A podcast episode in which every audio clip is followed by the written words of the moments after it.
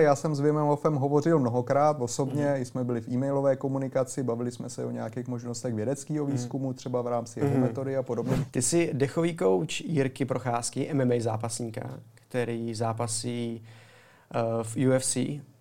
Jak moc dech mu může pomoci při zápase? Ale dá se dodýchat do štěstí a dá se dodýchat do všeho možného. Ale štěstí si můžete způsobit i třeba nejlepší, jak si způsobit štěstí, myslím si, že kokain. Uh, Opravdu? Jo.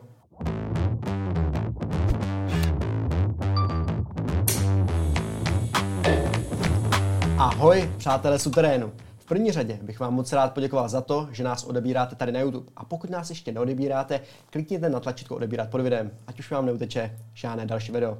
Já se jmenuji Michal Lédr a mým dnešním hostem v pořadu Suterén je Libor Matuš, biohacker. Libor, ahoj. Ahoj. Libore, jak správně dýchat? To je dobrá otázka, Michale. Mm-hmm. Já bych řekl, že jemně, pomalu a uvolněně. Mm-hmm. A co třeba teď? Když, jsem, když jsme v rozhovoru a já jsem třeba lehce nervózní, jak se sklidnit? No právě ta nervozita bývá typická tím, že dýcháme víc, než bychom museli. Že, že člověk buď se zadýchá víc, anebo že ten dech přeruší úplně a je takový mm-hmm. uh, uh, uh, uh, takže proto je důležité ten dech modulovat a dýchat jemně, ale dýchat, mm-hmm. protože zároveň to jemné dýchání tak uklidňuje organismus i psychiku. Mm-hmm. Takže když dýchám rychle, tak se děje co?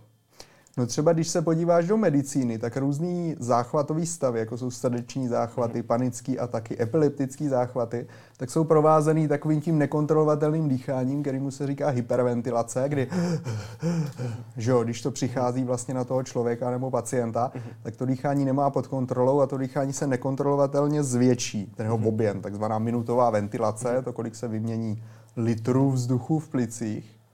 A proto my to dýchání chceme stlumit, aby bylo co nejjemnější, ale pořád stále probíhalo. A na to je dneska spoustu studií, že tohle je nejzdravější vlastně mm-hmm. způsob dýchání i pro psychiku, i pro tělo. Mm-hmm.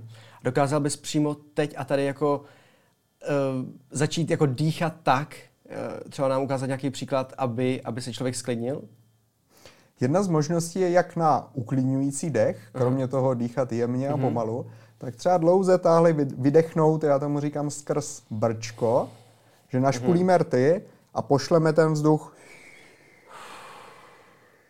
dlouze táhle kontrolovaně mm-hmm. ven. Pak se mě nadechnu a zase konstantně vydechuju, aby ten výdech byl dlouhý. OK. Pak se zase kontrolovaně nadechnu. Pak zase dlouze vydechuju. Čím delší, tím lepší. To může mít několik mm-hmm sekund, ale i několik desítek sekund. Mm-hmm. Jsou lidi, kteří jsou vysoce trénovaní a vydrží takhle vydechovat víc než půl minuty, třeba i minutu. To mm-hmm. samozřejmě chce trénink, ale pak samozřejmě ten organismus se dostane do velmi pěkného, hloubkového klidu a uvolnění. E, nadechuju se nosem nebo pusou? Za mě téměř vždycky se nadechuju nosem, kromě asi jediného cvičení, který mm-hmm. učím, takže určitě vždycky jenom nosem. Mm-hmm. Takže nosem a vydechuju pusou. Přesně tak. Pomalu, dlouze a kontrolovaně. Eh, já jsem slyšel o technice, jmenuje se to krabicový dýchání. Mm-hmm. Dokážeš to nějak přiblížit?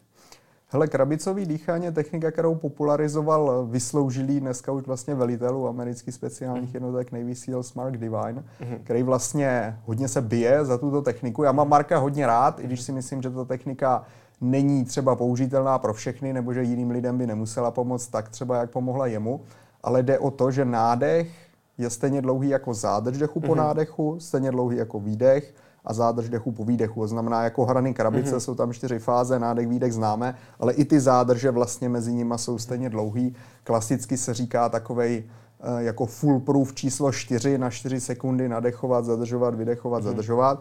Já spíš říkám, že jsou to čtyři doby, protože ne všichni uvolněně udrží tady tohleto tempo při čtyřech sekundách, takže ideálně čtyři doby, že si počítáte mm-hmm. prostě do čtyřek. Raz, dva, tři, čtyři, zádrž, dva, mm-hmm. tři, čtyři, výdech, dva, tři, čtyři, zádrž po výdechu, dva, tři, čtyři mm-hmm. a mhm.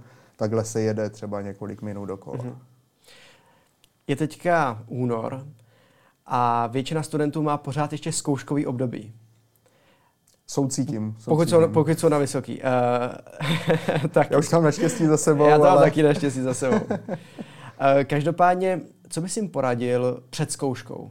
Třeba, jak by se měl jako jak by měli sklidnit dech? Před zkouškou se dá udělat několik věcí. Jedna z nich určitě se vyspat na to dobře, mm-hmm. že spánek hodně souvisí s kognitivními funkcemi. Mm-hmm. Zase dýchání, no totiž dýchání není magická pilulka, která by zafungovala, když dýcháte špatně 23,5 hodiny a teďka mm-hmm. máte půl hodiny mm-hmm. na to, abyste vymýšleli nějakou zázračnou techniku. Takže pokud dýcháte běžně jemně a pomalu a nosem, to je velmi důležitý vlastně i přes den mm-hmm. dýchat nosem a nedělat takový různý jako nenápadný vdechy nebo výdechy pusou. A právě ten brčkový dech, který jsem popsal, tak je velmi šikovná, jednoduchá technika, která nevzbuzuje pozornost. Mm-hmm. A to je její velká výhoda, protože jsou jiný způsoby, jak modulovat dýchání, které jsou vysoce účinný na uklidnění a optimalizaci vlastně činnosti nervové soustavy, mm-hmm. zlepšení třeba takzvané variability srdečního typu HRV, což je údaj, který si často měří sportovci. Uh, ale takové techniky jsou někdy ne úplně, jak se říká, convenient nebo pohodlné pro mm. provádění mezi lidmi, což je třeba bručení, mm. nazývaný někdy jako chanting nebo humming, který najdete i ve spoustě studiích. Mm. A to je vydávání nějakého zvuku jako mm, který je skvělá součást právě třeba té večerní hygieny, mm-hmm. ale zase v té třídě, samozřejmě třeba když jdete po ulici, tak se to dá, v Praze třeba když jdete po centru a trošku si bručíte, tak si toho nikdo vůbec nevšimne. Mm-hmm. Hmm, to asi bručím, když chodím po ulici. to může být hodně zajímavý. Každopádně, my jsme teďka uh, už nakousli, co dělat před zkouškou, uh, co dělat před rozhovorem, ale co třeba úplně jako běžně, úplně běžný člověk, který třeba na nás teďka kouká, který třeba jde do školy nebo do práce, jak má jako dýchat? Je to, je to to jemný dýchání? Jako takhle má pořád dýchat? No jasně. Mm-hmm. On tohle to zkoumal třeba už dlouho před náma různý vlastně východní kultury. Hmm.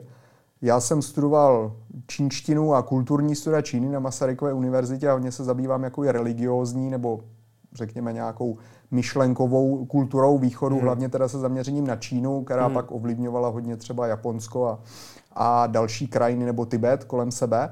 Oni se samozřejmě ovlivňovali navzájem, ale v každém případě třeba v textech o čínské meditaci, tak často najdete to, že si lidé dávali smotky bavlny do nosu. Mm-hmm. A když to čtete bez znalosti nějakého kontextu, tak to působí tak zvláštně. Jako do uší bych chápal, tak aby ho nic nerušilo, ne, tak chce meditovat v klidu, ale oni si dávají smotky bavlny do nosu. Hmm. A teď jsem vždycky jsem to četl a říkám, ty starý čínský taoisti jsou nějaký divný, prostě on tam medituje, má, má nos plný nějaký bavlny, prostě co to je. Hmm. No jo, jenže z úhlu pohledu dnešních studií a studií, které vlastně se dělali i v bývalém sovětském svazu, protože oni v této části světa zase na tom, nad tím přemýšlejí třeba trochu jinak než zbytek v Evropě, doteďka hmm. jako v našich kruzích třeba sportovní medicíny, tak je pojem Russian Science, jako ruská věda, což je něco trochu jiného než ta třeba evropská nebo americká. Nicméně přichází i díky tomu, díky té nějaké jisté odlišnosti se spoustou, řekněme, zjištění, které u nás nejsou, ale když se, jako, když se snažíme opravdu do hloubky jako nestraně přijít na to, jestli to dává smysl nebo ne, tak vidíme, že to smysl dává a že vlastně jako nám třeba tu sportovní medicínu a vlastně výkonnostní mhm. sport třeba výrazně obohacuje. A v roce 1952, a teď mě nechytej to za slovo, myslím si, že doktor Butejko ukončil školu, Moskevskou lékařskou univerzitu a doktor Butejko je hodně velký jméno, co se týká dýchání. Do mhm. dneška vlastně se všude možně po světě cvičí takzvaná Butejkova metoda. Eh, která má dneska spoustu instruktorů a spoustu protichůdných názorů, no tak bývá vždycky, když nějaký jako velký učitel prostě má ty žáky, každý to dělá trochu jinak a pak se to většinou jako mm. rozběhne do světa, ale každý to dělá po svým a někdy se nemají rádi třeba mezi sebou. Eh, já na to koukám tak spíš z vrchu, jako to co, mm. to, co kde vidím a čtu a zkouším a co mi dává smysl, takže já nejsem jako velký přítel nějakých rigorózních certifikovaných systémů, eh, hlavně co se týká dýchání, protože to je velmi individuální záležitost.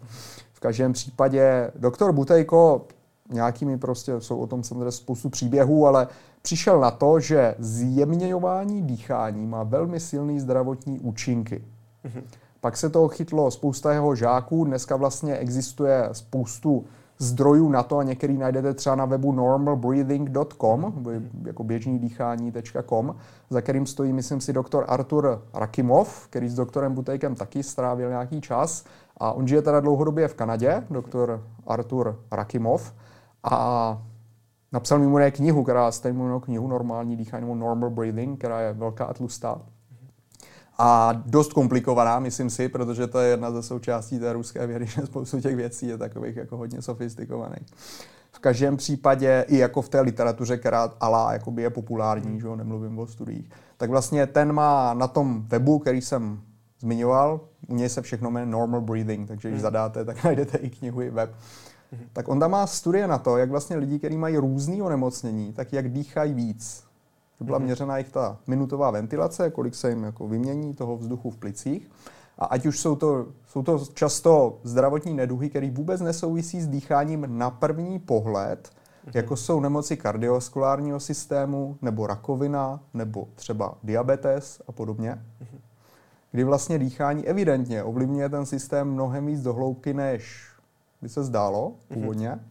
A vlastně dneska na západě art, uh, autor, který je velmi, řekněme, známý a respektovaný, tak je James Nestor, který napsal knihu Dech. To je publikace, kterou určitě můžu velmi doporučit, protože v knize Dech vlastně popisuje svoje víc než desetileté zkušenosti a rozhovory s mnoha vědci všude po světě, výzkumníky, prostě dobrodruhý kýmkoliv, kdo má vojáky, kdo má s dýcháním, řekněme, hloubkovější zkušenosti. Mimo jiné mm-hmm. rozhovoruje i Stanislava Grofa, že je jednoho z našich mála českých rodáků, který je velmi známý jako i v zahraničí. Vlastně s jeho konceptem holotropního dýchání, na kterém pracovali s jeho ženou Kristýnou tak vlastně uh, James Nestor tohleto zhrnuje, myslím si velmi přehledně právě v té knize Dech. Já jsem měl tu čest s Jamesem dělat uh, rozhovor, když přijel poprvé do Prahy, vlastně u příležitosti uvedení jeho knihy Dech na, na český trh v češtině. A James je skvělá osobnost, já mu velmi fandím, jako jsme, jsme v kontaktu po onlineu, protože velmi skromný, velmi knowledgeable, jeho znalosti mm. jsou absolutně bezkonkurenční díky tomu, že hovořil s těmi lidmi. A to, co se ukazuje, vlastně pořád jde dolů k tomu, že je potřeba dýchat jemně, pomalu, nosem a vrátit se k té nějaké, řekněme, dechové přirozenosti, mm kterou on tam velmi dobře popisuje, jakým způsobem my jsme se z té přirozenosti vychýlili vzorem civilizace, jak tak bývá u spousty vzorců našich. Mm-hmm. A zase se k ním vracíme, aby jsme mohli dýchat pomalu, jemně a nosem.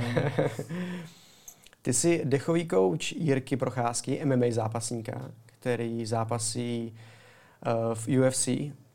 Jak moc dech mu může pomoci při zápase? Nebo i v té přípravě? Dýchání vám pomůže úplně se vším v životě. Mm-hmm. U sportu je to samozřejmě vidět hodně, Protože pokud se zadýcháváte nebo dýcháte hodně ústy, tak ten sportovní výkon nikdy nebude takový, jaký by mohl být.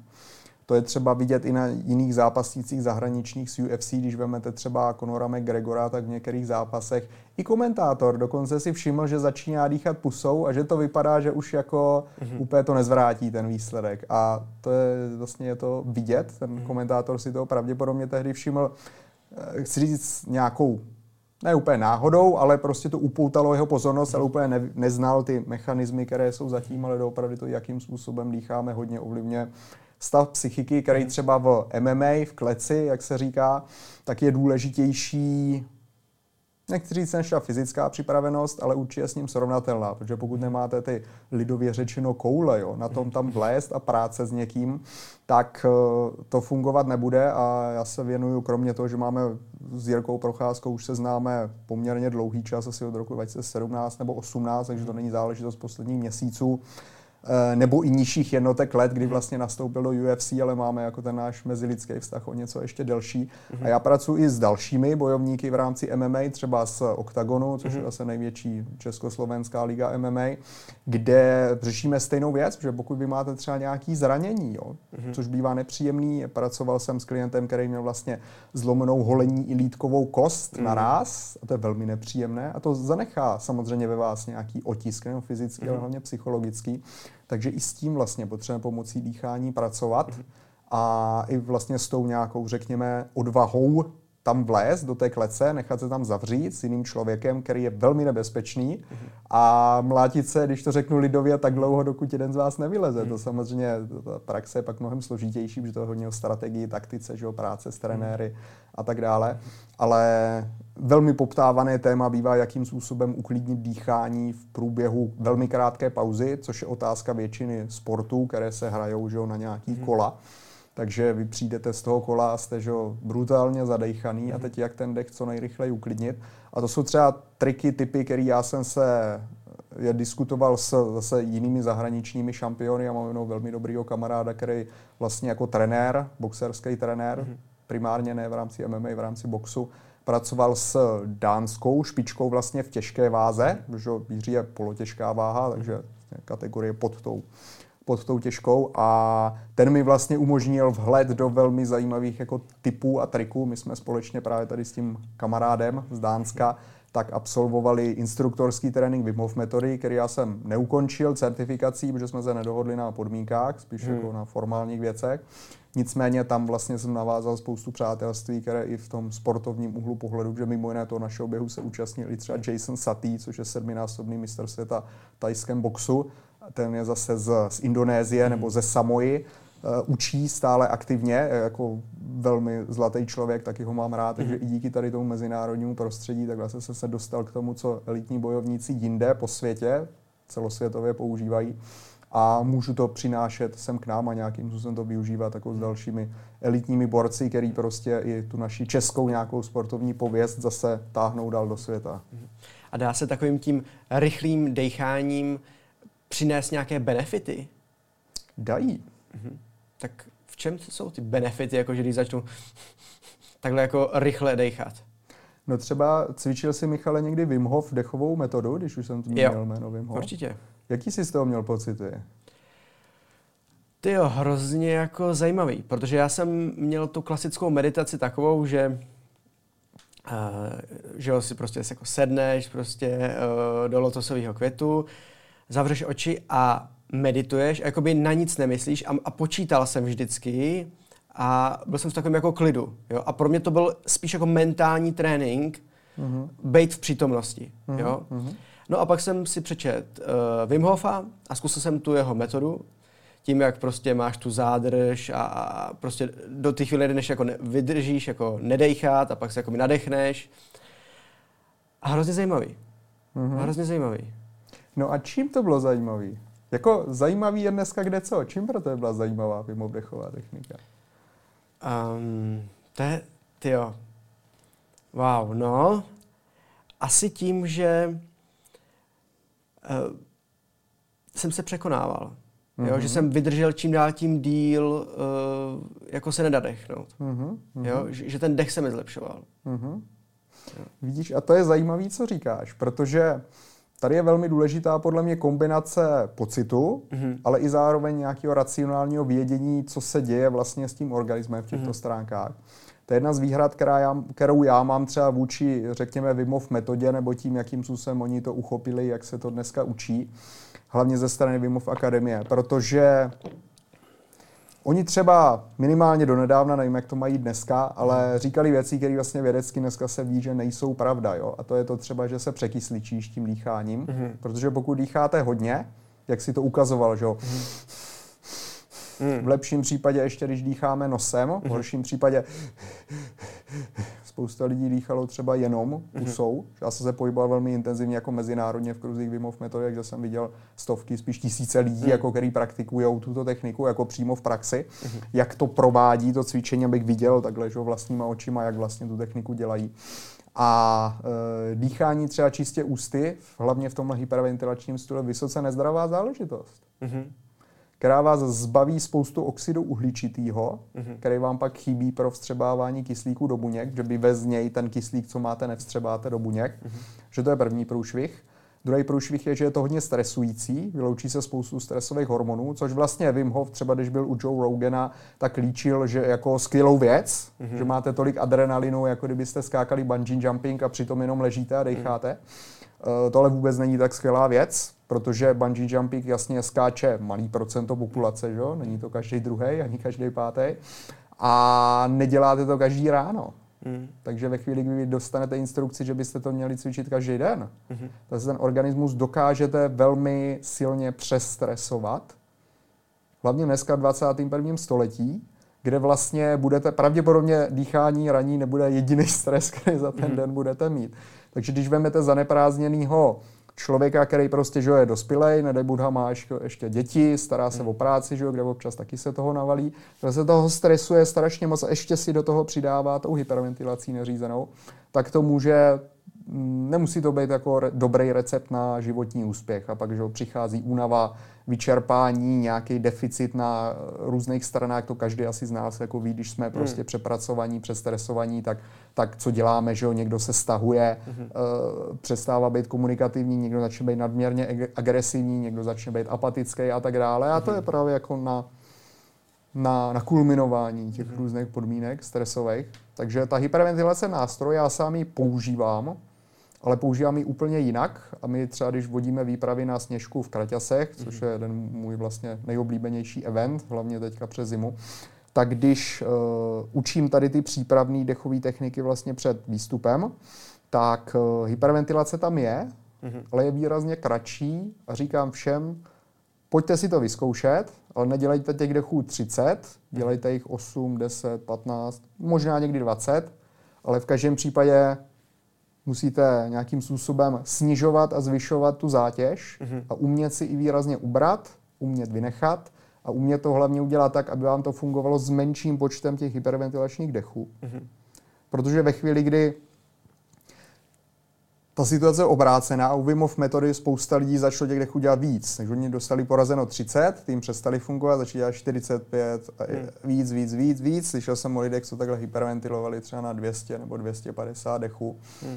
To je fajn jako jednorázová zkušenost, jako nezabije vás to, zase to ne, ale pokud se to stává pravidelným zvykem, hmm. tak zase můžou přijít spousta jako negativních fyziologických výsledků.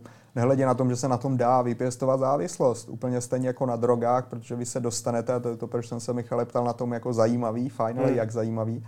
Protože vlastně Stanislav Grof, že, to, co dělal, tak ve chvíli, kdy vlády se dohodly, že zakážou LSD i pro terapeutické hmm. používání, postaví vlastně hmm. do ilegality jako celý balíček, tak hledal nějakou náhradu. Takže třeba to, co on používá, a teďka nebude, nepůjdeme do hloubky holotropního dýchání, protože ono tam jako více faktorů, ale zase ta hyperventilace, která je typická i pro Grofovo holotropní dýchání, mm-hmm. tak vlastně my, když se takhle budeme zdýchávat, tak je to v něčem podobné de facto jako lát, těmto látkám, jako mm-hmm. třeba LSD, kdy vlastně vy se můžete dodýchat do toho, že jste v nějakém jiném stavu na kterém jo. třeba ne vždycky máte kontrolu. Mm-hmm. A pokud těch dechů uděláte 20, tak se vám nic nestane. A pokud jich uděláte 200 a děláte to 3x, 4x týdně, mm-hmm.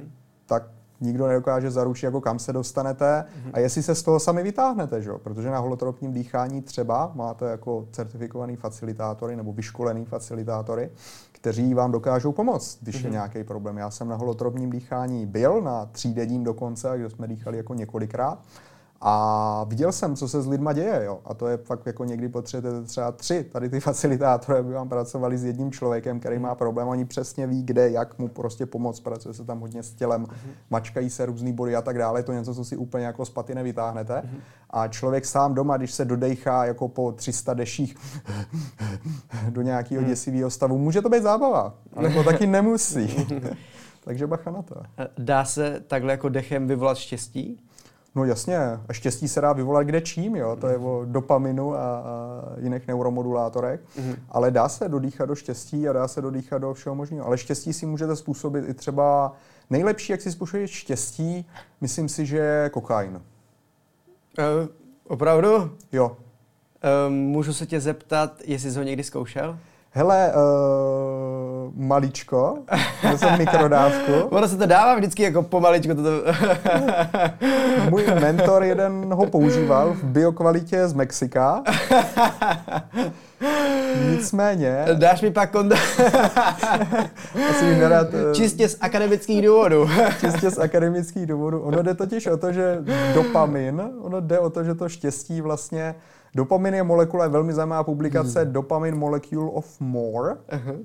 Protože dopamin není úplně uspokojení, dopamin je někdy to jako chci víc, ale je to to, co nás motivuje, to, kde se člověk cítí takový jako že ho živej a tak. Hmm. Chladová terapie mimo jiné pomáhá, když je intenzivní, jako vyloučit výrazně víc dopaminu. Třeba hmm. je studie, kde ukazují 250% zvýšení dopaminu určitého hmm. typu vystavování se chladu. No a pak právě ale takové ty věci, že, jako jsou velmi tvrdé drogy, hmm. které samozřejmě vám ty receptory zatíží natolik, že oni se stávají mí a méně citlivým a to je ten že, způsob negativního přizpůsobení, který třeba chladová terapie nemá a to je velká výhoda, mm-hmm. že vlastně že když frčíte na tvrdé droze, jak ji potřebujete čím dál tím víc, protože ten mozek, vlastně ty receptory jsou čím dál tím otupenější. Že? Jako mm-hmm. Se bavili před vysíláním o tom, jak eh, prostě, že když třeba nepiješ a dáš mm-hmm. si sklenku, tak je to samozřejmě na tebe mnohem intenzivnější, než když někdo pije každý večer. Mm-hmm. A to je vyloženě o tom jako tréninku, takže i ty naše receptory vlastně takhle, takhle fungují.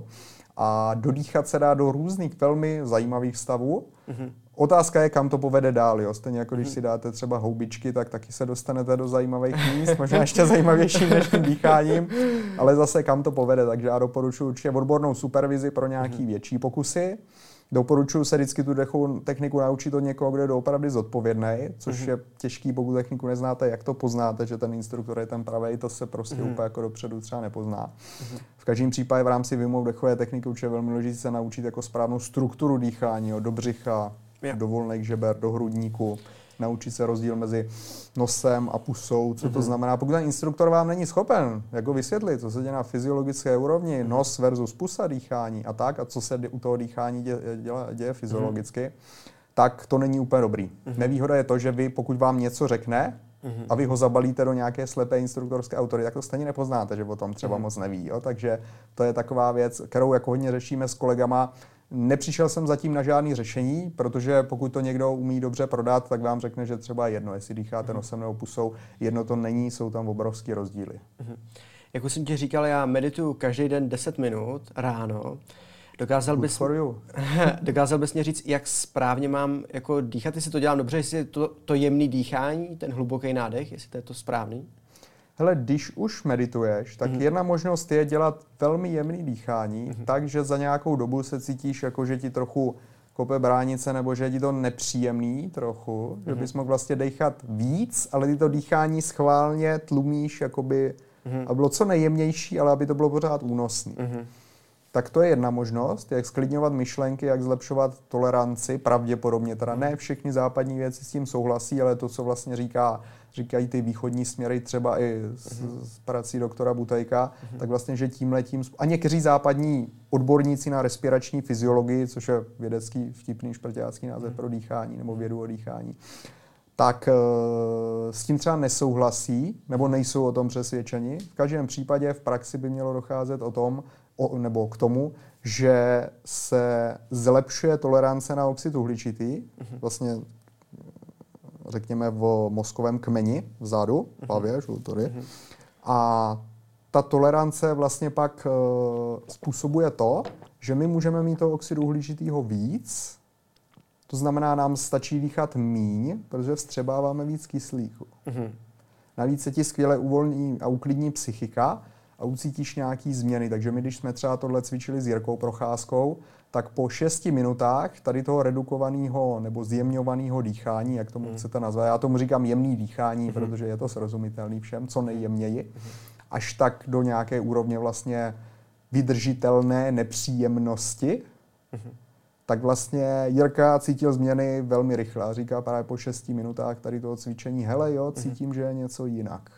A to byla právě ta reakce, to, co jsme s ním adresovali, tu, řekněme, jako hyperventilaci nebo tu jako lásku, hele, dechové techniky, tak pojďme dělat nějaký dechový techniky, tak pojďme strašně moc dechat. Mm-hmm.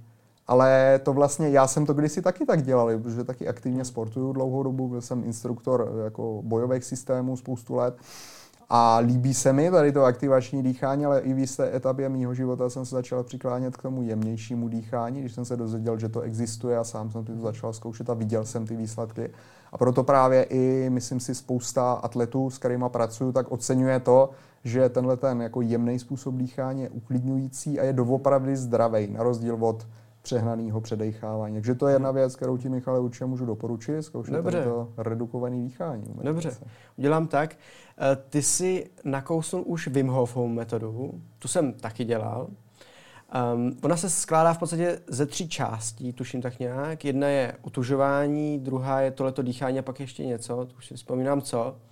Nastavení mysli, ať už to znamená Aha, cokoliv. jo, jo, jo, tak to jsem, eh, to jsem si říkal, proto jsem to asi nějak jako... Uh, ono se blbě pamatují věci, o kterých nevíš, co znamenají. No, no, no, no, no, přesně, takže tyhle ty vím, že tu třetí byla taková jako automatická, ale ty, ty dvě jsem, no v podstatě tři jsem všechny dělal. Mm-hmm. Každopádně, uh, každopádně, jak na otužování?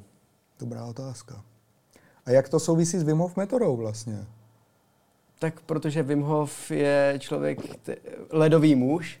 Wim Hof je ledový muž, ano. No, který se vlastně zabývá uh, otužováním, skáče do ledové vody, vydržel v chladu nějak hrozně dlouho, jsem koukal. Hrozně skoro dvě hodiny zasypaný ledem. Je to hodina 53 minut a 48 sekund. Je jeho dneska už překonaný, ale tehdejší světový rekord bytí v ledu. Ne v ledové vodě, ale v ledu čistě zasypal. No to je právě ta otázka. Jestli on ví, jak se cítí normální člověk. Je on normální člověk? No, myslím si, že ne. jako, když vezmeme nějaký průměr, já jsem s Vimem Hofem hovořil mnohokrát osobně, mm. jsme byli v e-mailové komunikaci, bavili jsme se o nějakých možnostech vědeckého mhm. výzkumu, mm. třeba v rámci jeho mm. metody a podobně, protože já mám hodně kontaktů v univerzitních kruzích. A to vlastně, on je, jako je skvělý večerní společník, je vtipný, rád prostě zpívá, hraje mm. na mhm. kytaru, že jo, pije mm. pivo a tak, takže jako skvělý, skvělý společník na večer. Ale, eh, nebo k táboráku a podobně ale vlastně, a to je to, co já jako člověk, který je hodně jako do pedagogiky, protože já jsem se narodil ve stejný den jako Jan Amos Komenský, možná mm. to nebude úplně náhoda, ale jako, jako zajímá mě to, jak mm. věci předávat už od poměrně raného věku. Já jsem od 17 jsem pracoval se skupinama x desítek lidí právě v rámci jako různých forem bojového tréninku mm. a podobně, takže mám poměrně dlouhou jako praxi práci s lidma předávání nějakých dovedností. A hodně důležitý je, aby ten instruktor aspoň trochu věděl, jak vy jako běžný člověk, který se teprve učí, jak se cítíte. Mm-hmm. A chlad má tu nevýhodu, že vy potřebujete být velmi fyzicky i mentálně jako otrlí, odolní, otužilí, abyste dělali tak šílené věci, jako že lezete na Mount Everest do 6900 metrů mm-hmm. a nemáte na sobě nic. Jo? Tam lidi jako umírají, když mají ty zim, zimní bundy a vybavení a to, když to trošku přeženou. Mm-hmm. A on tam jde bez bundy, ne? A bez trika a bez prostě ničeho, že jo? v šortkách a botech takovýmu člověku těžko vysvětlíte, jak se cítíte vy, hmm. že? když třeba ty, Michal, jak jsme se bavili předtím, děláš takzvaný letní studený sprchy, ale v zimě třeba už to není jako pohodlný. Hmm. A jak on by ti poradil, když on veme prostě batoh a vyleze na Kilimanjaro na mrknutí oka prostě v šortkách. Já lezu na sněžku v hmm. šortkách, hmm není to jako, že by to bylo v pohodě, že by to bylo na lusnutí. Mě tam taky zima, občas se taky musíme oblíct a to je v pořádku, to je dobře, to je součást procesu. Ale se sprchou nemám problém jako kdykoliv, kdekoliv. Mm-hmm. Takže i já, který jsem jako v té otužilosti relativně nadprůměrný, mm-hmm. tak vlastně taky se potřebuji nějakým způsobem dostat do toho, abych se nacítil, jak se cítíš ty, když pro tebe studená sprcha v zimě třeba není příjemná. Mm-hmm. Jak se do tebe může nacítit člověk, který vůbec je ještě jako v otužilosti 20 km nade mnou. Má hmm. to mnohem těžší a já si myslím, že právě už ta schopnost od určité úrovně tam prostě není, jako když hmm. seš skvělý tlumočník nějakého jazyka, protože já jsem jako tlumočil třeba čínštinu hmm. dlouhou dobu a pohyboval jsem se jako mezi elitníma tlumočníkama. Oni vůbec netuší, jak, jak že jsou ty studenti tak blbí. Hmm.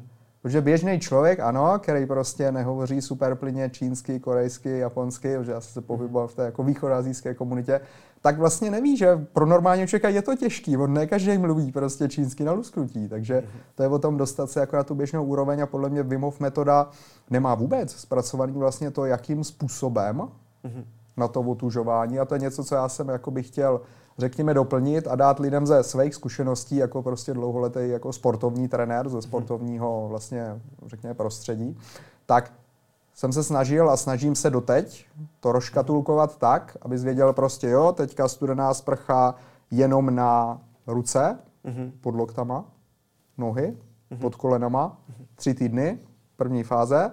Druhá fáze budou celý paže bez ramen, celý nohy bez kyčlí, další dva týdny, studená sprcha jenom na tohle, nic dalšího. Okay. Třetí fáze, předek těla, jo, od krku po pohlavní orgány, stačí týden, plus ty ruce, jak už seš na ně zvyklý, a nohy, neboli končetiny. A pokračujeme takhle dále přes boky, záda. Předtím si můžeš dát nějakou třeba teplou nebo vlažnou a potom tu studenou. Tvým dlouhodobým cílem je dokázat přijít do sprchy a dát si jenom studenou, mm-hmm. což považuji za jako opravdovou studenou sprchu, že přijdeš do sprchy, mm-hmm. zapneš studenou, tak jak to tam je, a osprchuješ se. Mm-hmm. A další level, jako to mluvíš, Další úroveň, každá část roku. Že? V létě je to jednodušší, Mhm. v zimě to bude těžší. Takže takhle můžeš vlastně postupně růst. A co je podle mě důležitý, tak ty to můžeš stopnout v jakékoliv z těch částí. A to popisu vlastně v té své knize o chladové terapii. Ty nemusíš být za každou cenu hyperotužilej. Ty nemusíš být Wim Hof, nebo Libor Matuš, nebo David Vencel, nebo kdokoliv, kdo dělá světové rekordy, že jo, Pepa Šálek, další náš vlastně český rekordman uh, chladovej, tak vlastně uh, pokud nemáš tyto ambice, tak zase není důvod, a to si říkal člověk před tím rozhovorem, jako já to chci prostě hecnout a jo, dosáhnu té Jo, další úrovně. Otázka ale, jestli je to jako dobře pro tebe. No, tak to- zjistíme. Každopádně, každopádně pro diváky, Uh, já jsem ti říkal právě, že v létě praktikuju studenou sprchu. Každý den. Vždycky. Mm-hmm. Jo? Je to takový rituál, dělám to vždycky. Ale tak nějak to, jako přejde to září, tohle, říjen, už venku je jako zima a najednou mm-hmm. už, jo, vě- většinou tam končím nějakou nemocí a pak už se k tomu nevrátím. Mm-hmm. Většinou to takhle jako skončí. Mm-hmm. Jo, v létě vždycky a v zimě jako skoro nikdy. A uh, mě by zajímalo vlastně, jak, jak to jako překročit. Jak to To je dokázat jet, otázka. jak je to jako celoročně. Postupně. To je to, co jsem popisoval. Najdete to právě v té mé chladové terapii. Jasný. Protože každý sportovec ti řekne, že prostě se nestaneš špičkovým MMA bojovníkem nebo florbalistou nebo mm. fotbalistou prostě za týden. Mm. Jenže my u té studené sprchy se často snažíme jako hned teď prostě, jo, tak jdu do sprchy a udělám tam studenou sprchu a lidi se u toho napínají, křečujou, že jo, dělají, a tak 20-30 sekund zvládnou, super, tak to přetrpím, jo, dělám studenou sprchu. Že takhle to nemá vypadat. Ty máš být toho úplně jako v klidu a uvolněně. To já neříkám, že ty to tak děláš. Já jsem tě ve spíše neviděl, ani nemám ten záměr, ale v každém případě je potřeba se do toho uvolnit a užít si to, což vám zajistí úroveň, která je jako na pohodu, jako u toho sportovního tréninku. Vy na YouTube vidíte, jak já nevím, Jiří Procházka, jak tam maká prostě, jak z něj leje ten pot, že vidíte tam jiný americký prostě, nebo jiný světový UFC zápasník, mm. jak tam leje pot a buší prostě, protože to vypadá dobře, že jo, to je motivační video. Mm. Jenže on takhle netrénuje každý den, to by se Jo. zničil za, za měsíc, že a žádný titul by nebyl. Musíte velmi pečlivě a to musí vědět a ví každý elitní sportovní trenér, který pracuje s těma lidma. Vy musíte nahoru a pak dolů, musíte sledovat, jasně, teď je moc unavený, potřebuje pauzu, to je jedno, že dneska jsme měli naplánovaný, kde si co si, vy toho člověka nesmíte jako zničit. A zničit člověka sportovním tréninkem je velmi jednoduchý. Stejně tak, jako se prostě zničit v uvozovkách nějakým způsobem otužování, jo, nebo přijít k nějakému deficitu. Třeba to, co říkáš, ale nemoc. To by neměl být jako přirozený výsledek. Mm-hmm. Takže postupně skrz ty ruce prostě zahodil bych všechno, teďka je zima, že jo? Mm-hmm. Takže zimní otužování, hele, můžeš použít sprchu na ty konce končetin, pod loktama, mm-hmm. pod kolenama, mm-hmm. užít si to, říct, jo, je to studený, ale je to v pohodě, však na ty ruce, mm-hmm. nohy to zvládne většina mladých mm-hmm. lidí. No a uvidíš, co bude dál. A pak třeba po pár týdnech můžeš ty paže, jak jsem říkal, stehna, pak ten kořený kloub, že jo, kyčle, ramena, dá tomu zase dva, tři týdny. A takhle, když se dostaneš zpátky k té celotělové sprše, což s tím, že teďka že bude polovina února za chvíli, tak pravděpodobně bude na konci března, kdy už zase ta teplota mm-hmm. bude ne únorová, bude prostě už taková spíš jarní, tak vlastně ucítíš úplně jako jiný, jiný pocit. Mm-hmm. A ve chvíli, kdy to kombinuješ, pak já velmi rád jako pracuji s ledem, jakože si v mrazáku prostě uděláš led a používáš ho různýma způsobama k tomu. Třeba si uděláš ledový kyblík nebo se potíráš tou ledovou kostkou a tak, aby se vlastně jako cíleně zvyšovala ta otužilost i v létě. A pak vlastně, když nastoupíš do té zimy, tak ten organismus, ale i psychika jsou mnohem víc připravený. Já právě, když dělám nějaký návyk, začínám ho, tak ho že, dělám jako furt. Jo? Jako když jsem začal chodit do posilky, nebo začal jsem hrát basket, nebo jakýkoliv návyk, jako meditovat, tak už to dělám prostě po každý. Skvělá vlastnost. No a jenom u toho otužování mě to právě takhle jako se to nepodařilo. No ale Mhm. jenom ještě chci se zeptat, co když jsem nemocnej, jakou vodou se sprchovat? Když jsi nemocný, záleží, co to znamená, jo, že jsi nemocný. Že Mám třeba teplotu, Mhm. trošku kašílek, bolest v krku. Pokud už se to projevilo, Mhm. tak bych tomu dal minimálně na pár dnů pauzu, nebo si můžeš studenou vodou třeba umít ruce nebo něco takového Mhm. spíš jako připomínku. Ale ve chvíli, kdy to je zatím jako vrcholem, že, Mhm. že každá nemoc má nějaké, jak ta teplota stoupá, pak začíná se klesat, už začíná být lepší, tak bych na to pomalu najížděl z mýho pohledu co nejdřív, mm-hmm. protože lidi spoustukrát čekají, čekají, čekají, ale nic nevyčekají. Prostě pořád je to stejný, pořád takový, jako zdáš se, mm-hmm. že jo, zdáš se, že ne, že jo, člověk jako je nakřáplej a tak. Po nemoci delší dobu, nebo někdo má pocit, že na něj něco leze, a zase mm-hmm. leze to týden, dva, tak se nebotužujou, ale vlastně jako by se nic neděje. Takže já jsem přítel jasného řešení, jako v práci, prostě věcí, které trvají mm-hmm. pět minut, tak nemají trvat tři nebo čtyři dny. Mm-hmm. Takže otužu, otužu. Když cítíte, že na vás něco leze, tak bych to nevzdával, protože mm-hmm. mno, hodně, dneska se hodně mluví o psychosomatice. Vy spoustu toho dokážete překonat mentálně, dokonce jsou studie, třeba Harvard Business Review rozebírá jednu mm-hmm. takovou studii od autora z Rumunska nebo z Maďarska, už jméno si neodvažuju jako se snažit vyslovit. Mm-hmm. Nicméně je to doktor, který uvádí jako jeden z důvodů toho, proč otužilí lidi mají lepší funkce imunity, neboli lidsky řečeno jsou mi nemocný protože mají i psychickou přípravu. Vlastně ten chlad vás jako učí se z těch věcí jako nezbláznit, jako nedělat z toho vědu, jo, tak teďka se cítím tak jak všelijak, tak zítra to bude dobrý. A tím, že si to nastavíte, řeknete, tak i to, i podle vědeckých studií, je vlastně jedna z forem toho, proč ta imunita je lepší, protože vy přestanete mít takovej ten Eh, teď se omlouvám, ale prostě rodiče to tak jako dělají, že je hlavně nebuď nemocnej, nemocná, že jo, oblečte se, Ježíš Maria, teď si zakašlal, zakašlala, prostě tak to asi budeš nemocný a tak, že jo, maminky, hmm. babičky, prostě kdokoliv v rodině, jasně ta opatrnost musí být ale s dětma, ale prakticky eh, dát někomu do hlavy, že Ježíš Maria budeš nemocný, mm-hmm. tak to nechceme někomu jako, že nahrávat do hlavy takovýhle programy. Mm-hmm. Takže my je tam máme, většina z nás, a dokud je nebo instalujeme nebo nepřeinstalujeme, dost třeba jako striktně a nekompromisně, jak vy tam ten program máte a máte pocit, že budete nemocný a pak nemocný jste, to je takzvaný jako self-fulfilling prophecy, předpověď, která se plní. Že když si řeknu, Ježíš Maria, co kdyby se mi teďka něco špatného stalo, no tak je větší šance, že se vám to stane, že si to přivoláváte, protože už v té hlavě přemýšlíte jako nad těma cestama, jak by se to mohlo stát, tím to otevíráte. Mm-hmm. Takže za mě číslo jedna postupně na chladovou terapii, hmm. snížit si náročnost.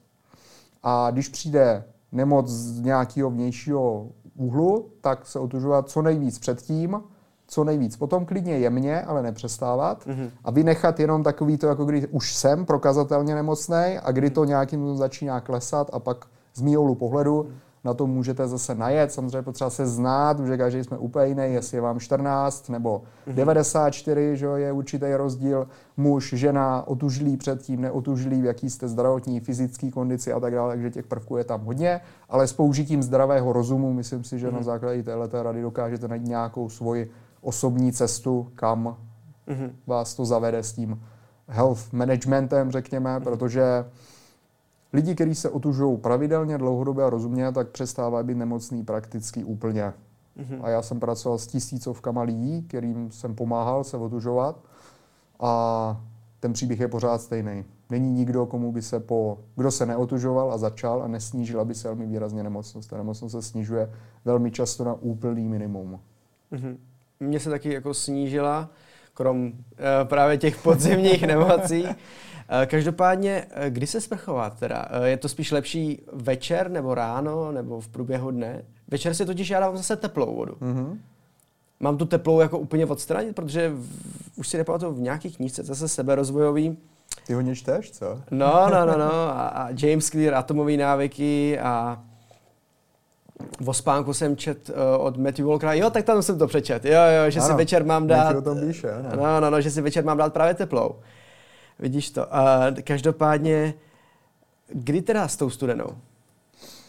Většina lidí mají rádi chladovou terapii a neříkám, mm. jestli je to sprcha nebo jiná forma, mm. ale po ránu, kdy po ránu, to nakopne, sníží chronický zánět, zlepší vlastně tu neurochemii, zlepší to, jak funguje mm. tvoje mhm. nervová soustava, že jo, seš prostě jako čilej a pozbuzený. Mm.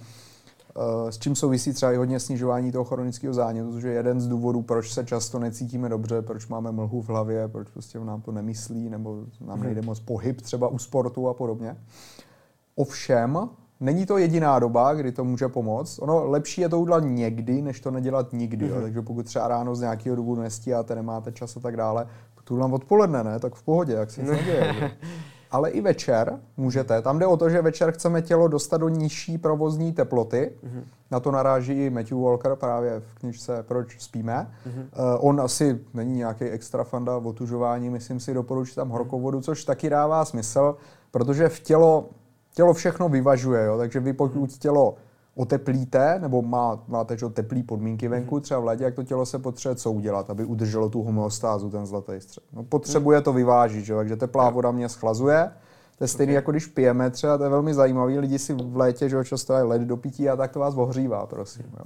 Že když se podíváte, co lidi po světě pijou v létě, mm-hmm. v arabských zemích, v Číně, všude, kde je jako velký teplo, aspoň nějaký mm-hmm. části roku, jak se pije horká voda všude. Mm-hmm. A teď jsou dvě možnosti. Buď jsou úplně blbí a nepochopili, že do Spriteu se má dát led, aby se jako ochladili.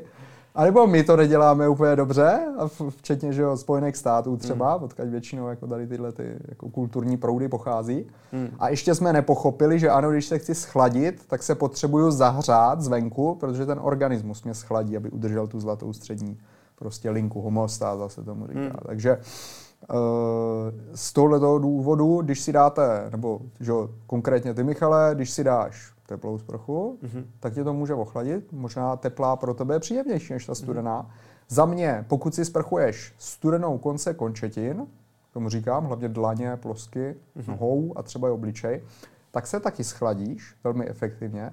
Ale je to o tom, co je ti příjemnější a co ti líp funguje ten večer. Protože jsou to nějaký nástroje, že mm-hmm. nejseš, já nevím, jako neživíš se tím, že bys prostě eh, potřeboval extrémně co nejlepší sportovní výkon mm-hmm. nebo něco takového. Takže jde o to být taky na pohodu. Jo? Ono to není vždycky o tom populárním, dneska spousta že, motivačních speakerů, prostě jo, drťte to co nejvíc, překonej se.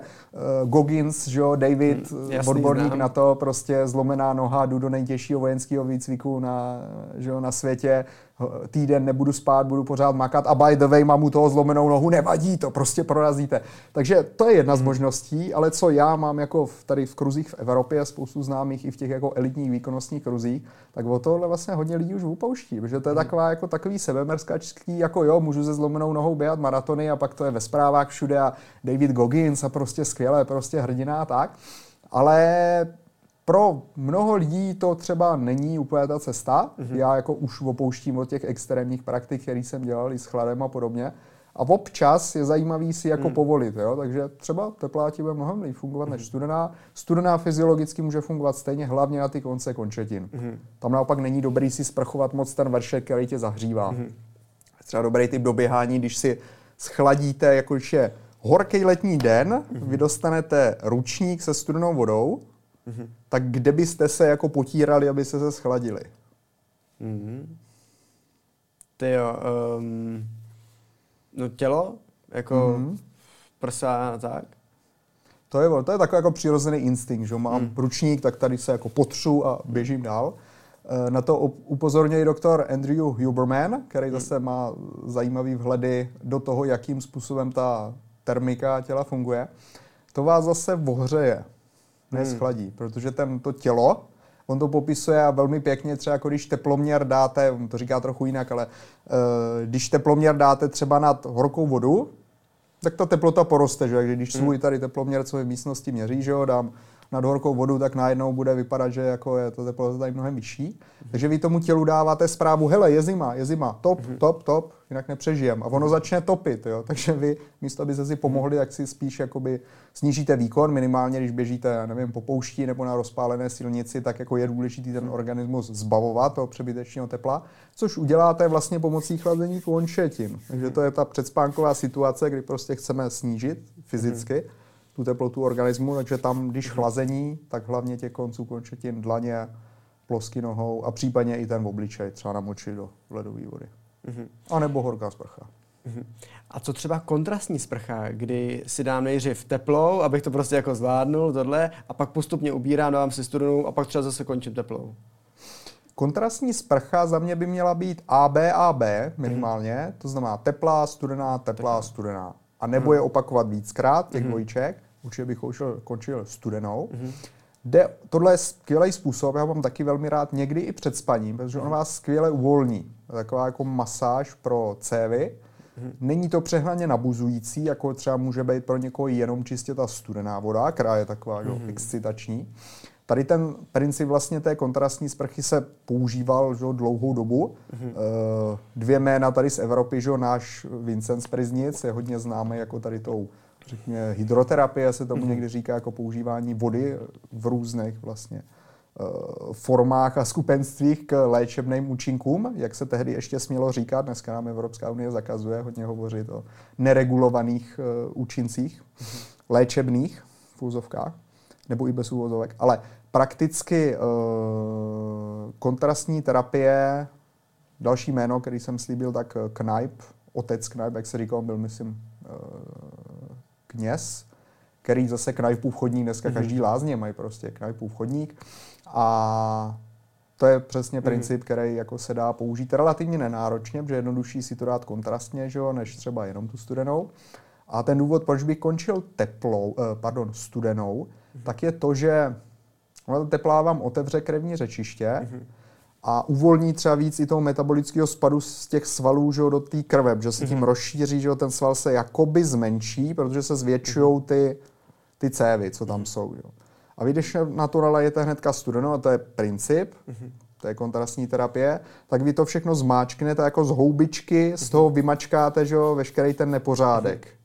Mm-hmm. Takže proto nechce, když to zase roztáhnete znova, že, tak ten nepořádek zase nějakým způsobem už jako uvolnění, ale mm-hmm. zase proproudí tam všude a vy, když to zase schladíte, tak zase to vymačkáte. Mm-hmm. Takže vy to chcete skončit že, v té vymačkávací fázi, mm-hmm. kdy se uh, vlastně ten metabolický spad a různé formy jako odpadu dostanou právě do toho krevního řečiště a do těch povrchovějších vrstev, z kterého se to jednoduše odplaví. Takže to je vlastně jako, že, saunový princip taky uh, v základu. Ne, že by se to nedalo dělat jinak, ale mně osobně velmi dává smysl jako končit tou studenou. Mm-hmm. Je velký téma, hodně lidí cvičí, jakou sprchu si dát po tréninku. Je to ta studená anebo teplá? Protože slyšel jsem už hodně názorů. Mm-hmm. Já jsem taky slyšel hodně názorů. Já sám po tréninku bych doporučil, záleží, jaký je to trénink, jo. ale krátká minutku, dvě minutky studené sprchy z kohoutku vám asi neuškodí v žádném případě, mm-hmm. takže tam může být krátká ledová sprcha. Pokud se jedná o trénink, který je zaměřený na maximální sílu nebo maximální nárůst svalové hmoty, což bývá většinou práce s těžkýma zátěžema mm-hmm. a s dlouhýma nebo kratšíma i pauzama, ale většinou to bývá jako těžký mm-hmm. zátěže, zvedání prostě mm-hmm. závaží, tak po tomhle tréninku není úplně dobrý nápad se vystavovat jako silným dávkám chladu, jako mm-hmm. že bych na pět minut skočil do ledové lázně. Mm-hmm. Uh, protože vlastně pro tu tréninkovou adaptaci tak jsou potřeba zase různé formy zánětu, tentokrát takový to pozitivní zánět, který ten organismus stresuje, ale stresuje ho pozitivně tak, aby se přizpůsobil na ten stres. No ale chladová terapie je skvělá právě v tom, že ten zánět tlumí a ona nedělá rozdíly, protože ona vám stlumí všechny záněty, i ty špatný, mm-hmm. i ty v tomto případě dobrý. To znamená, tam dochází k jistému, řekněme, snížení té tréninkové odezvy na ten mhm. daný trénink. To znamená, pokud chcete maximální sílu nebo maximálně velký svaly, tak je dobrý to nepřehánět s extrémníma dávkama chladu po tréninku. Mhm. Pokud třeba naopak máte extrémní běžecký trénink, vytrvalostní, jak tam vám může pomoct, velmi výrazně mm-hmm. běžecký, jakýkoliv, jezdit na kole nebo dělat, co chcete, ale vytrvalostní, prostě dlouhý, dlouhý tratě, dlouhý vzdálenosti, tak tam může zase intenzivní dávka chladu naopak pomoct tělu mm-hmm. odmáznout, řekněme tu jako až v něčem spíš destruktivní uh, úroveň toho zánětu, který se tam může vybudovat, že pokud jedete 100 km na kole mm-hmm. nebo běžíte 50 km, tak to už není úplně jako lehký trénink pro většinu lidí minimálně, mm-hmm. takže tam může velmi pomoct. A spousta lidí si to užívá, ono jde o to, když třeba že jo, si jdete zaběhat, uběhnete 5 kilometrů a pak skočíte do ledové řeky a neživíte se tím běháním a děláte to pro radost, tak asi je jedno, jestli se zlepšíte o 0,5 nebo 0,7. Mm-hmm. Takže zase důležité je určitě si definovat ten cíl. Mm-hmm. Pokud máte definovaný cíl, tak se možná nemusíte vůbec jako uh, starat o to, co, co jak a prostě dělat to, mm-hmm. kam vás to vede, co je příjemný. Ale pokud třeba chodíte do posilovny a chcete mít prostě ty svaly fakt jako radši větší než menší, jako makáte na tom a jde vám o to, ať už muži nebo ženy, tak uh, bych byl opatrný s velkýma dávkama chladu. Mm-hmm. Ty jsi napsal knížku Chladová terapie. Co všechno se tam dozvíme? V chladové terapii se dozví, já bych řekl jako úplně všechno, jo, ale asi moc. A nebudeme dva dny podí- povídat.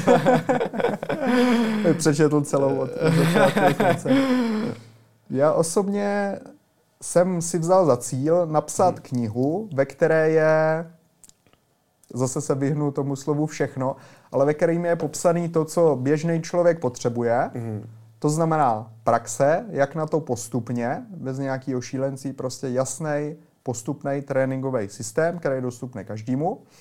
Metody, které jsou uh, dostupné všude, protože je fajn skočit si do ledového jezera nebo kádě, ale ne všichni mají za domem ledový jezero nebo na zahradě ledovou káť nebo vůbec zahradu. Dneska nemáme všichni, že jo? když bydlíme někde, kde v centru města, taky nemá každý zahradu. Takže ledový kyblík, třeba jedna z mých oblíbených metod, který tam mhm. popisuju a který se stává jako díky tomuto víc a víc populární, protože vy si můžete dělat velmi intenzivní anebo velmi jemný chladový trénink mm. doma pomocí třeba kyblíku s ledem. To je cvičení, které ukazují na konferencích, na workshopech, ve firmách. Prostě vždycky řešíme, jestli se nepoleje koberec. No nepoleje, protože tam máme prostě kyblík s ledem, tam si všichni můžou namočit ruce a to je třeba jedna ze skvělých možností, jak se pozbudit v průběhu práce, ať už mhm. pracujete úplně kdekoliv a na čemkoliv. Takže tyhle ty praktické metody jsou tam zahrnutý a příběhy. Příběhy z hmm. Česka a Slovenska, lidí, s kterými jsme cvičili chladovou terapii, ať už na vrcholku zasněžené sněžky v Karťasek, prostě minus deseti, hmm. nebo právě na těch firmních workshopech s ledovými kyblíkama, anebo třeba eh, při ponorech prostě do, do jezer, do řek na jednodenních nebo půldenních otužovacích kurzech, kde zase pro mě všechno jsou to příběhy, které mě hodně naučili, protože mě zajímá, fakt mě zajímá ta praxe. Hmm. Jako když ty třeba řekneš, hele, ty jsi mi něco poradila, mě to nevyhovuje, tak moje filozofie není tě přesvědčovat, že já ale mám pravdu, že jsem instruktor chladové terapie, ale zajímá mě to je zkušenost. Řekneš, hele, mě to nevyhovovalo a já se zapamatuju a řeknu, aha, mm-hmm. Michalovi to nevyhovovalo, možná na světě ještě někdo další, kdo mu to nebude vyhovovat. A tak já, když mluvím s dalšíma lidma, tak vlastně už mám tu pamětní stopu, hele, tohle není pro všechny, možná jsem si kdysi myslel, že jo, teď vidím, že ne. A jsem vlastně velmi jako otevřený, jsem velmi rád, když mi i lidi jako píšou, hele, já mám takový makový zkušenosti, to se mi líbilo, to se mi nelíbilo. To samozřejmě to zlepšuje tu úroveň jako předávání, pak co můžu nejenom napsat do knihy, ale hlavně, že já jako rád jsem offline, rád jsem mezi lidma, říkám, školím hodně ve firmách, kde vlastně lidi se ptají, mají ty otázky, že na otevřený kurzek, prostě hele, tohle, tohle. A to je čistě o tom, že prostě se mnou dostatek lidí sdílelo hmm. ty svoje příběhy a já jsem jako u toho byl, viděl jsem, jakým způsobem zase jim to dělá nebo nedělá dobře, co se týká různých jako forem chladové terapie a to jsem se tam vlastně snažil zachytit ty nejzajímavější příběhy, včetně třeba utužování dětí, což je taky další velká kapitola, na kterou se hlavně rodiče samozřejmě často ptají. Mm-hmm.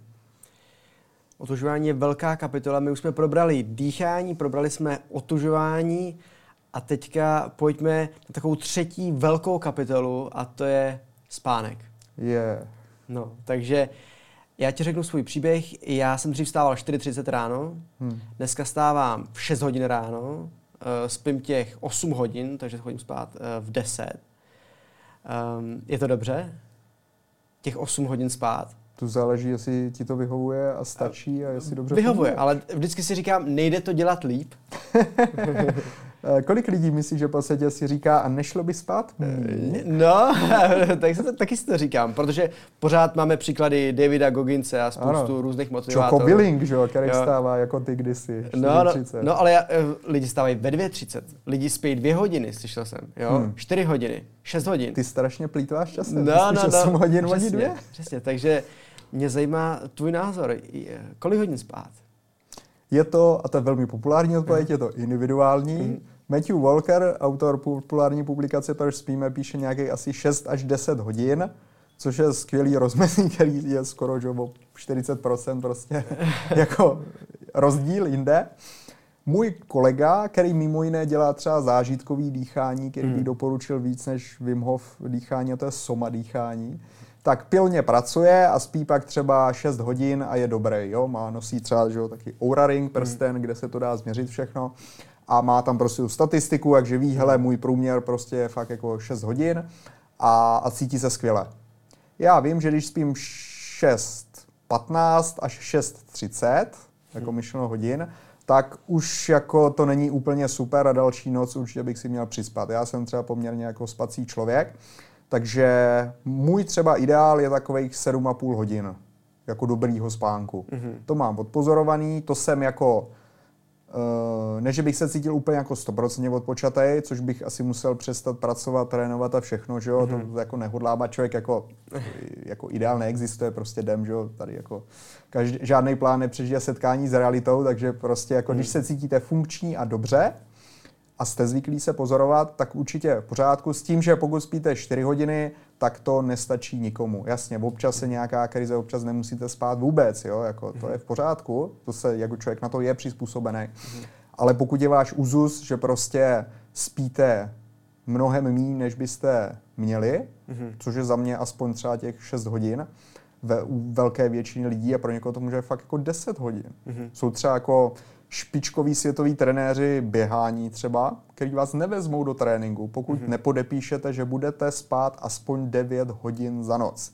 Protože ví, že tohle je hodně důležitý. A dneska je spoustu lékařů, i konec konců Mark Divine, o kterém jsme se bavili, který je vlastně eh, bývalý voják, velitel amerických speciálních jednotek, který měl jako uh, že byl první jakoby graduate z té jejich třídy, což jako už musí být, když i mezi nima jste číslo jedna, jo, tak to jste hodně, hodně nenormální, jako hodně zv, zajímavý člověk určitě a on sdílí spoustu jako svých metod.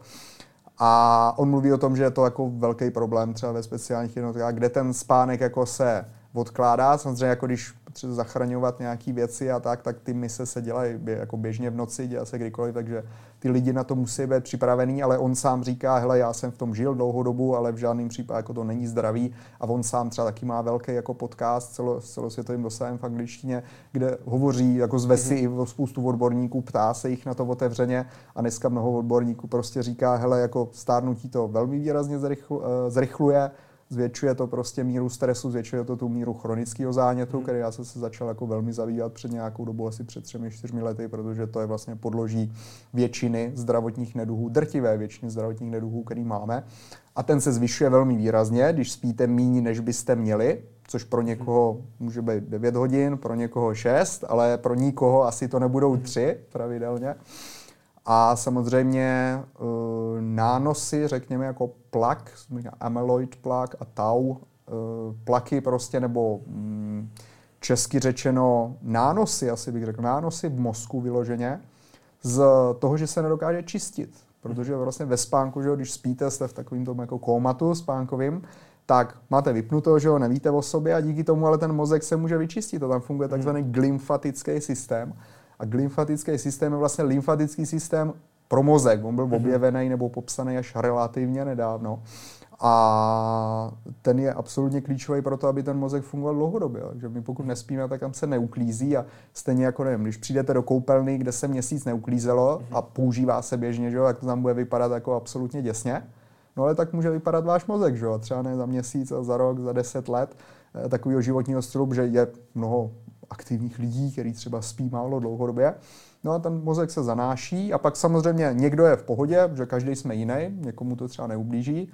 U někoho to může výrazně jako přispět k rozvoji třeba nějakých neurodegenerativních onemocnění, hlavně když tím máte třeba predispozice, což dá zjistit genetickým testováním a člověk to na sobě úplně necítí, ale až dneska nějak jako hmm. pokročilý formy medicíny to dokážou mm, jakoby predikovat nebo ukázat. Hmm. A tam je pak potřeba zase prioritizovat hmm. ty věci a za mě určitě spánek, já jsem taky nějakou dobu si říkal, hele, to je ztráta času, pojďme být efektivní. Ale naštěstí já to na sobě cítím poměrně brzo, protože vím, že když nespím, tak tak ten kognitivní výkon, jako sice mám dvě hodiny navíc nebo kolik, já jsem nikdy nebyl jako úplně nespací člověk, ale prostě, když si řeknu, budu spát 6 hodin místo 8, tak zjistím, že mě ty dvě hodiny spánku stejně stojí jako intenzitu toho soustředění. Jo? Něco, co hmm. bych udělal za, a to je známá věc, že jo? co bych hmm. udělal prostě za 20 minut, tak dělám dvě hodiny, že se nedokážu se soustředit, nenapadají mě ty věci. Hmm. Ona, jako efektivita je skvělá věc, ale třeba Tim Ferris, velký že, světový odborník na efektivitu a toho čtyřhodinového pracovního týdnu a podobně, tak ten třeba otevřeně přizná, že miluje spánek a že prostě chce spát celých 8 hmm. hodin a pokud nedokážete spát dostatečně dlouho, tak si to zaříďte. Prostě děláte asi něco ne tak efektivně přes den, protože lidská bytost přece v každé práci, a samozřejmě ne vždycky to tak je, vy máte rodinu, práci, tohle, ale mám přece právo se vyspat, ne? Proč by mě někdo měl nutit jako dlouhodobě? Samozřejmě, když máte malí děti, jasně, ale malí děti hmm. nemáte většinou 50 let v kuse, že jo? takže pojďme se zamyslet nad těma. Hmm. A vyhradit si čas na spánek, prioritizovat ho, prostě všechno zavřít, se všema se rozloučit a jít spát. Hmm dá se říct, v kolik jít spát, protože maminky nás nutily jít spát po večerníčku, v 7, tak. v 8, v 9, tak. v 10. Já chodím teďka v 10 hodin. Dá se říct v podstatě, jaká je ta ideální doba jít spát? To záleží, co děláš a jaký jsi spánkový chronotyp, mm-hmm. ale celkově, kdybychom to měli jako říct bramburky pro všechny, jo, jedno správné řešení pro všechny, tak uh, určitě fandím tomu, co říkáš, kolem té desáté hodiny. Mhm. Většina mých přátel, třeba i lidí, kteří vedou větší mezinárodní mm-hmm. firmy, který mají jako spánku přikládají tu adekvátní mm-hmm. důležitost, kterou ten spánek má, i třeba jako lidé ve vyšším věku, 50-60 let, myšleno vyšším, než mám já třeba, protože mě je něco málo přes 30, tak 33 eh, teďka konkrétně a stejně tak jako můj táta vždycky, eh, můj táta byl starší než já o 51 let mm-hmm. a táta vždycky taky byl spánkový typ, mm-hmm. takže my to máme takhle v rodině, takže taky jako spal třeba 9 hodin jako většinu svého života. Samozřejmě, mm-hmm. když člověk stáne, tak ta doba už může být kratší o něco. Eh, starší člověk přirozeně může spát mm-hmm. o něco jako míň. Ale abych se vrátil k tvé otázce, Michale, tak desátá hodina je skvělá, mm-hmm. protože čím díl před půlnocí jdeš spát, mm-hmm. tím víc stihneš takzvaného hlubokého spánku. Mm-hmm. Což je spánek, ve kterým se opravuje jednoduše řečeno tělo. Jo. Takže pokud že ho sportuješ, seš aktivní, což je dobrý nápad pro všechny lidi, to je jestli vám pět nebo 105, ale prostě mm-hmm. pohybovat se aspoň nějak, nějak cvičit, že jo, občas se proběhnout nebo zvednout nějakou těžkou věc, nebo víc schody, nejezdit všude autem a tak, je dobrá věc. Mm-hmm. Takže před půlnocí ten hluboký spánek, který opravuje mimo jiné jako spoustu věcí, které třeba jsou poškozovaný stresem. Jo? Ty tkáně, konec konců zmiňoval jsem už několikrát ten chronický zánět, mm-hmm. ten vám systemicky může nahlodat jakoukoliv tkáň. Mm-hmm. Že to, že se vyspíte před půlnocí, je velmi důležitá část opravy vůbec jako toho, v čem tady mhm. žijeme, mm-hmm. toho fyzického těla.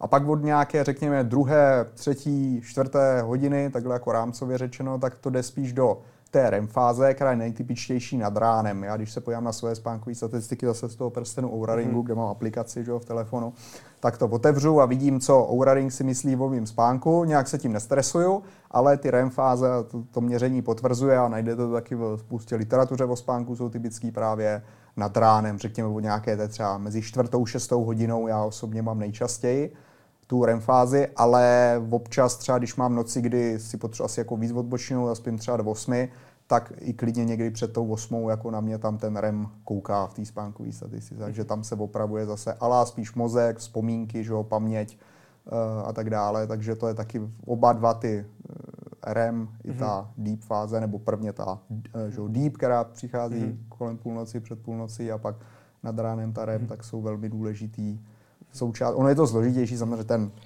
těch fází je víc, ale tyhle ty dvě bych pomenoval, proto když jdeš spát v 10 a vstáváš v 6, nebo v 7, nebo v 5, prostě v kolik zrovna jako potřebuješ, jo. chceš a v kolik ti to dělá dobře a v kolik ideálně se zbudíš mm. sám od sebe a ne na budík, což je jako takové úplně nejlepší, co se může dít, tak je to dobrý a máš velký palec nahoru, myslím si takhle obecně. Jasný. Uh, je několik věcí, které já používám a mě by hrozně zajímal tvůj názor. Takže za prvý je to hořčí, který si dávám před spaním.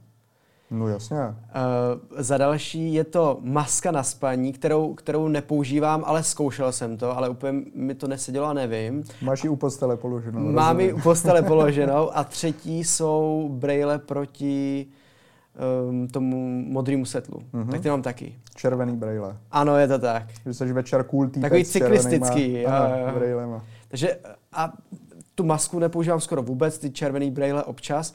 Eh, jaký máš na tyhle ty věci názor?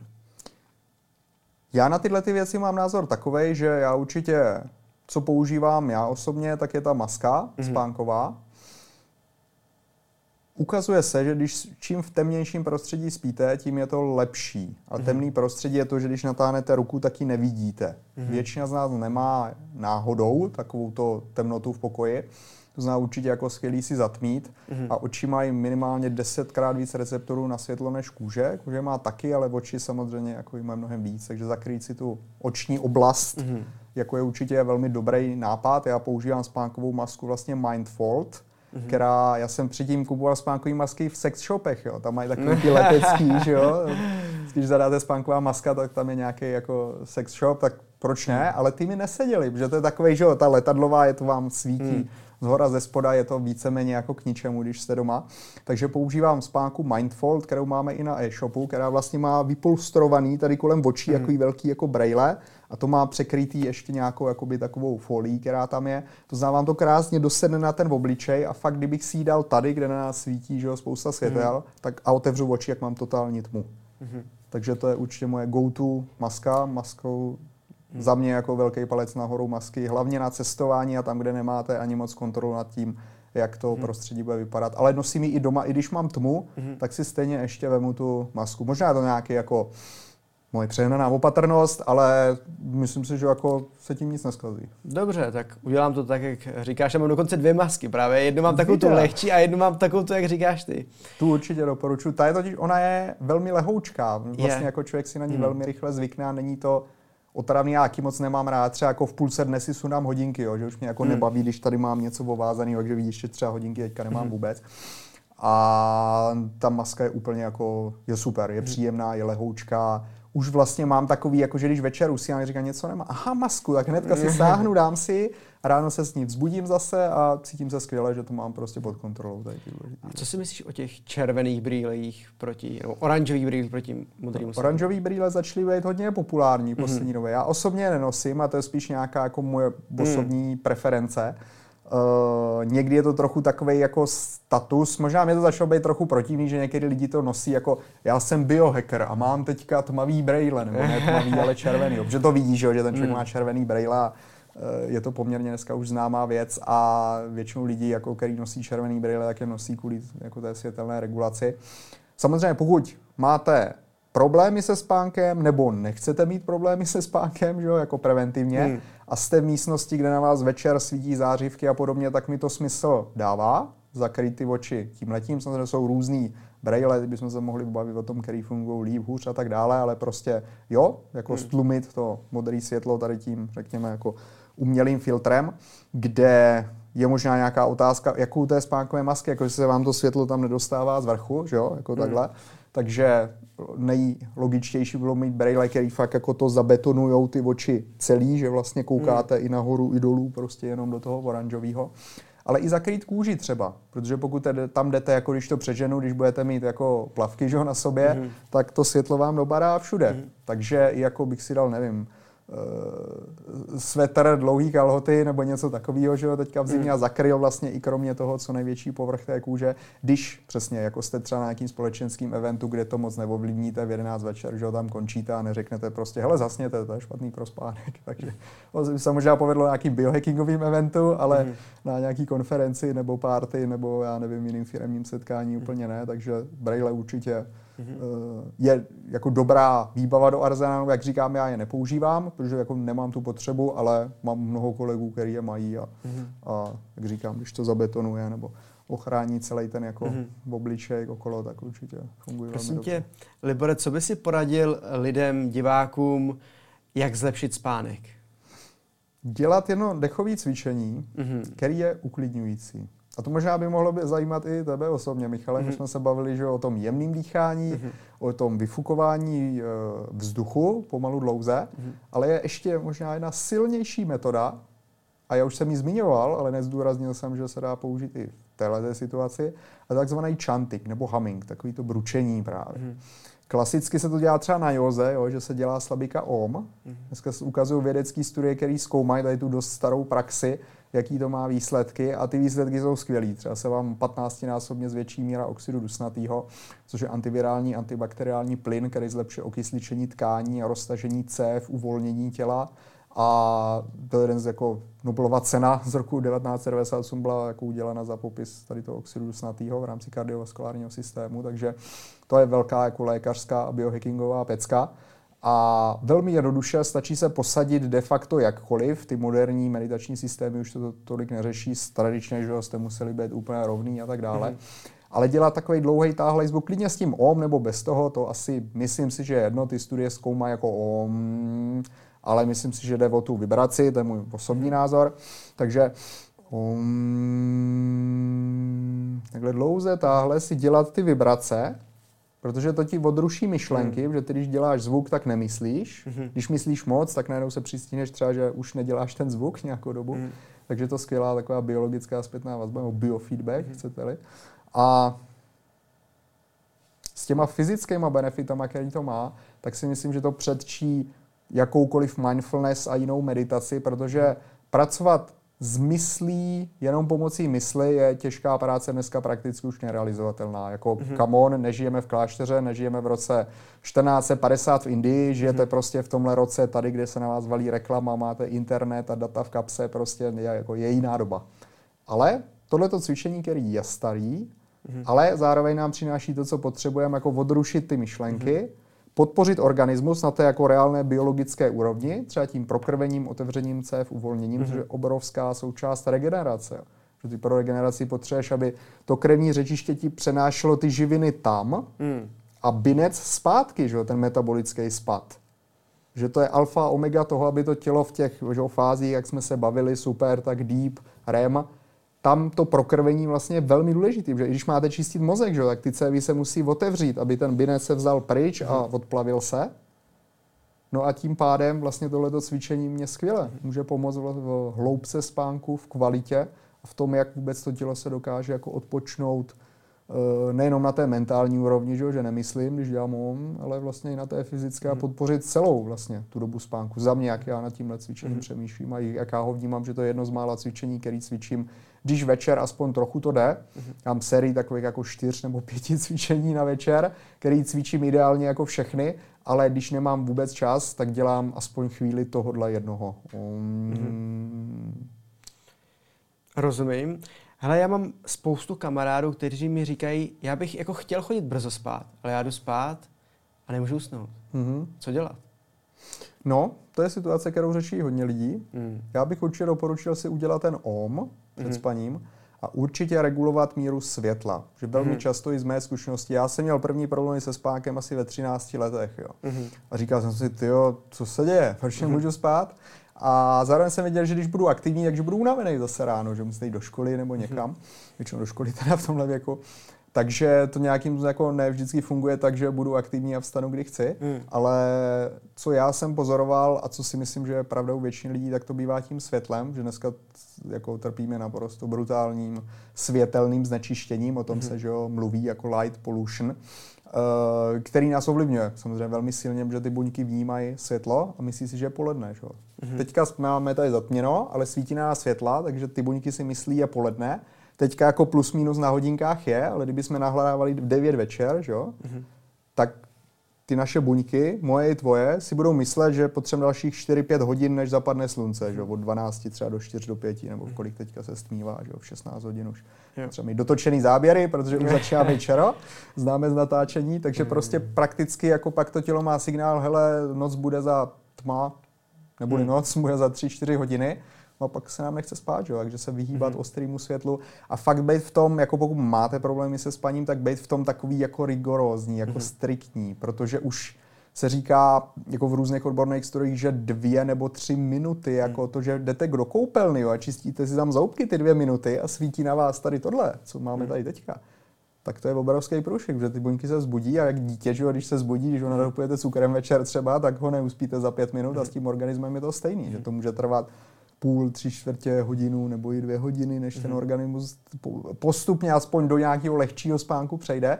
A to nechcem, že? Mm-hmm. My ten spánek potřebujeme jako hluboký, restaurativní, fakt jako kvalitní, co nejvíc, takže ta světelná hygiena mm-hmm. a x dalších věcí, to zase nebudeme mm. všechno rozebírat, ale samozřejmě jako mentální nějaký stimuly eh, před spaním, že? když mm. se díváte na, na zprávy nebo na film, kde bouchají bomby, tak je dokázáno, že pomocí jako takzvaných mirroring neurons, jako zrcadlových neuronů, vy máte pocit, že se to děje reálně, že vidíte něco, že stejně jako když koukáte na erotickou scénu, tak prostě to vás ovlivňuje, když koukáte na bomby, tak vás to taky ovlivňuje.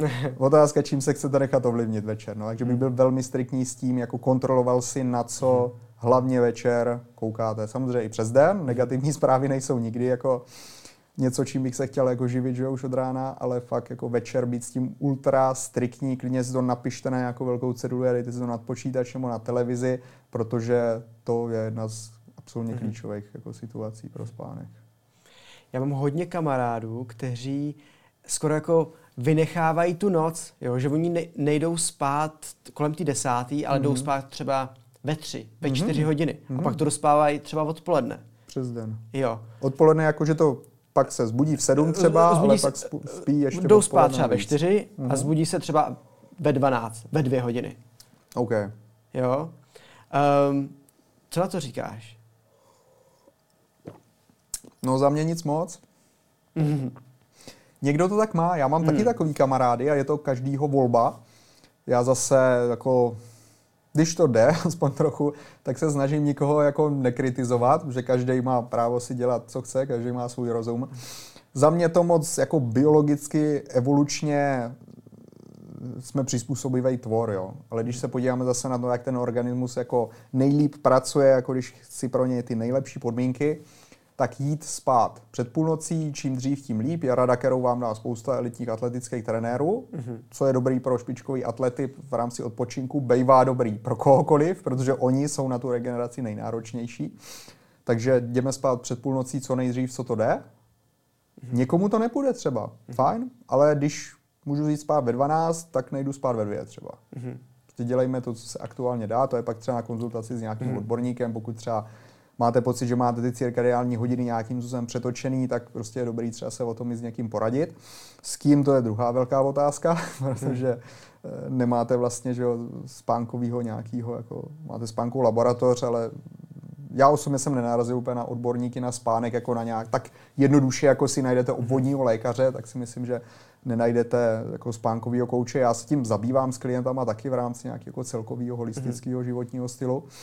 Uh, každém případě tady tyhle vlastně jako přehozený cirkadiální rytmy můžou být i třeba prací nebo zvykem, že někdo je zvyklý třeba jako gameři, jak se říkalo, mm-hmm. že hrajete počítačové hry, mm-hmm. většinou je nehrajete jako od, od 9 do 12, že jo, ale paří se prostě do noci a podobně. yes. yes. Takže, jako největší Bejvávalo, prostě, bejvávalo. Bejvávalo, bejvávalo. Ale když to nebylo uh, většinou ne do noci, ale až do rána. Jako. Ty se z toho ale hodně chytl, Jsi tak ožil po tom dýchání. Ale... je to tak, no. Takže tam to může být jako přehozený, že třeba když to člověk dělá jako v mladém věku, tak se tím nějakým způsobem programuje, že? takže pokud gameuju prostě nevím kolik let, když jsem prostě mm. nějakým vývojovým stádiu, tak pak ta pozice třeba o něco jako komplikovanější.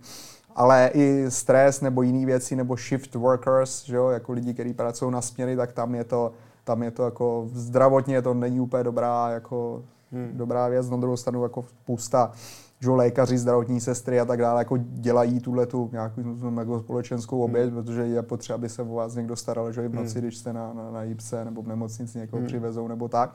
Takže tam to jinak nejde a určitě jako velký eh, kredit a, a eh, uznání tady těm lidem, kteří prostě to dělají takhle. Hmm a vůbec na to mají, protože já bych třeba ve tři ráno bych pro vás nic moc neudělal, ani kdybych chtěl, protože nebejvám moc funkční většinou mm-hmm. pravidelně. A Teď jsem zapomněl, hmm. jsme se bavili. Hmm. Rozumím. Jenom uh, k těm počítačovým hrám, já tak. jsem měl vždycky takovou věc, že jsem si stáhnul nějakou hru a potom jsem jako dohrál od začátku do konce jako ještě ten den. Mm-hmm. Už to nebyl den, spíš to byl jako druhý den. ale... 24 hodin. jo, jo, takže, uh, takže tohle. Ale ještě mě napadá jedna věc.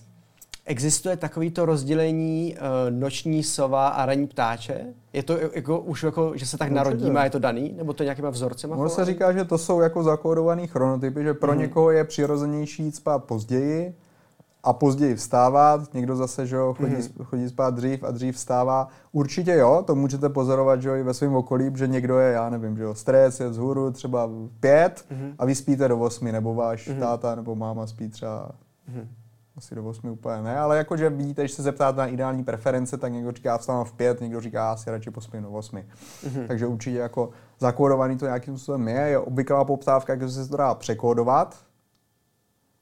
Velmi těžko, myslím si. Mm-hmm. Aspoň z mé osobní zkušenosti, co jsem hledal vlastně ty metody, jak by to třeba šlo, tak je to poměrně těžký, protože mhm. pokud třeba jste člověk, který jako v 10 odpadá, ale je schopný v 6 už jako začít třeba se nějak jako fungovat, tak pokud chcete dělat do dvou do noci, protože z nějakého důvodu, protože mm. vaši kamarádi a děláci to tak mají, tak to pravděpodobně fungovat nebude, nebo já to neumím. Nezažil jsem ještě něk- mm. někoho, kdo by jako nějakou, řekněme, replikovatelnou, duplikovatelnou metodou jako přehodil spolehlivě ten, ten chronotyp. Takže bych, ono samozřejmě záleží, co chcete, ale někde jednodušší následovat tu přirozenost a vidět. Já třeba po té desáté večerní už taky moc nevymyslím, jak někdo hmm. prostě, moji kolegové, kteří dělají skvělé práce a prezentace prostě od hmm. jedný do čtyř do noci, hmm. tak eh, já ne. Já, vím, já klidně jako si vstanu dřív ráno, za, musím se zacvičit, bez toho, aniž bych se zacvičil, tak se s váma nebudu bavit, hmm. protože to je můj rituál. Hmm. Takže tam si udělám a až je to hotový, ty moje rituály ranní jsou jako relativně dlouhý,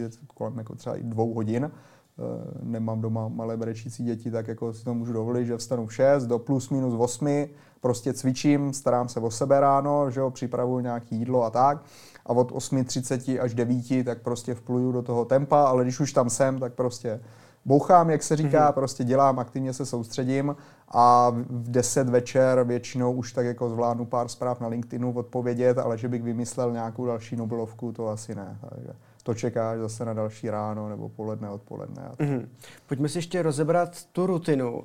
Já ti řeknu tu svoji a ty mi řekneš na to, co se to myslíš. Jo? No tak dobře. A, tak já stávám v 6, uh, ustalu si postel, vypiju 300 ml vody, nalačno, jdu do koupelny, klasika, prostě zuby, skincare a tak dále. Vracím se zpátky, 10 minut medituju a pak si jdu uvařit snídaní nějaký vajíčka. A pak jsem ready to work. Takže uh, co zlepšit, co udělat líp? No, to je skvělá rutina, jenom mě naskakovaly ty knížky, jako který tohle popisují, jo, odkud máš kterou z těch rád. No, no, no, no, já jsem jich, já nechci říkat, že jsem přečet všechny, ale mě to tak, já jsem takhle hrozně Což jich hodně. Hodně, ale jako oni se pak jako doplňovali, mě připadali, že jako do sebe jako hodně zapadali. Určitě, určitě. Nebo někteří se dokonce překrývali, bych řekl. Ano, ano. třeba si zmiňoval, že jo, Jamesa Cleara s atomovými návykama, skvělá publikace. Cirkadiální kód, Matthew Walker, proč spíme, ano, totální klasika. No. Skvělá kombinace. By se dalo prodávat jako vánoční balíček, že třeba Dobrá rada pro knihkupce. Každopádně... Co dneska s chladoterapií ještě. ještě chladová terapie. A dá se to ještě nějak jako vylepšit? Co můžu dělat líp? Hele, vždycky se dá něco vylepšit, ale ono záleží, co ti sedí, jo. Protože mm. já bych ti mohl doporučit 8 různých cvičení, otázky s divou bavit nebo mm. ti mhm. něco jako přinášet. Když že jo, někdo třeba pro tebe osobně, že hádám, jak ti jako vnímám, že nejseš prostě přehnaně přestresovaný člověk, který by se budil jako e, s panickou atakou, jak to občas mm. trochu některý jako mm. velmi zaneprázdnění lidi ve firmách mají, když mm. hlavně v některých obdobích tak prostě udělat si to, co tě nabíjí. Jo. Může to být právě ta ranní sprška, klidně i jako lokální, mm-hmm. udělat si nějaký občas aktivační dechový cvičení, mm-hmm. klidně s tou hyperventilací, ale ne prostě na 20-30 minut, ale prostě na 3 až 5. Eh, já mám velmi rád třeba cvičení, kde se jmenuje stretching bránice, jo, kdy vtahuješ ty měkké části břicha vlastně nahoru a tím protahuješ všechny možné svaly a promasírováváš orgány zevnitř, protahuješ tím i tu mhm. bránici, takže mhm. to je skvělé cvičení na ráno, po kterým se ti i líp dělá eh, Michale, jedna věc, kterou si v koupelně ráno nezmiňoval, mm-hmm. ale je dobrý se vyprázdnit, protože máme pak lehčí život, no, sami jsme lehčí. Tak eh, to jsem sice nezmiňoval, ale jako chápeme, myslím, že to všichni chápou, že to tak tomu asi tak patří. Třeba Ben Greenfield, jedna z velkých autorit, jeden z nejstarších vlastně takových biohackingových podcastů mm. vůbec na světě, tak ten to má načasovaný přesně. Ten říká, já vstávám v 6 a jak do prostě 7.30 nejdu na velkou, tak je něco špatně. Takže to, ale pozoruju to a možná mnoho z nás to pozoruje, není to žádná velká věda, že jako zvědomit si to, je mhm. super, a tomu pomáhá právě ten stretching bránice hmm. a některé aktivační dechové techniky, které vám zahybou, že s těma střevama prostě pomůžou to dostat ven, což je důležitý. A i třeba do té vody se dá v některých případech přidat jablečný ocet, hmm. který zase má super efekty na, řekněme, snižování krevního cukru, na čištění střev, mimo jiné, hmm. na zlepšování vlastně takové jako mikroflory bychom mohli říct a uh, je to jedna z věcí, která vlastně jako se doporučuje relativně často. Mm-hmm. Mimo jiné by měl čistit i krev, což souvisí s tou regulací mm-hmm. krevního cukru a pak regulací třeba toho chronického zánětu.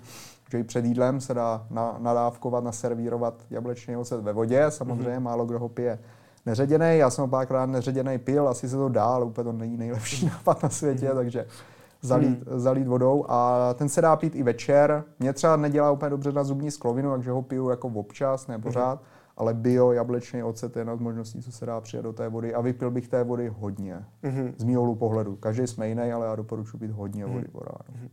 Vyplatí se ranní stretching? No určitě. Zase záleží, co chceš, ale já určitě doporučuji to tělo jako prohýbávat. Mm-hmm. A třeba pokud nejste jako super flexibilní pohybový lidi, tak a nehýbete se prostě pořád přes den, tak určitě doporučuji mm-hmm. se po ránu aspoň krátce mm-hmm. rozcvičit nějakou funkční rozcvičkou, která vám sedne, kterou jste se naučili. Libore, dostali jsme se na samý závěr rozhovoru. Já ti děkuji za to, že jsi přijal naše pozvání. Já určitě děkuji za toto pozvání. Přeju ti, ať s klukama zajdete zase na nějaký výšlav. Již brzy. Díky moc. Určitě se ve zdraví vrátíme zase zpátky. A vám, milí diváci, díky za to, že jste rozhovor dokoukali až do konce a u dalšího rozhovoru se budu těšit. Ahoj. Krásný den.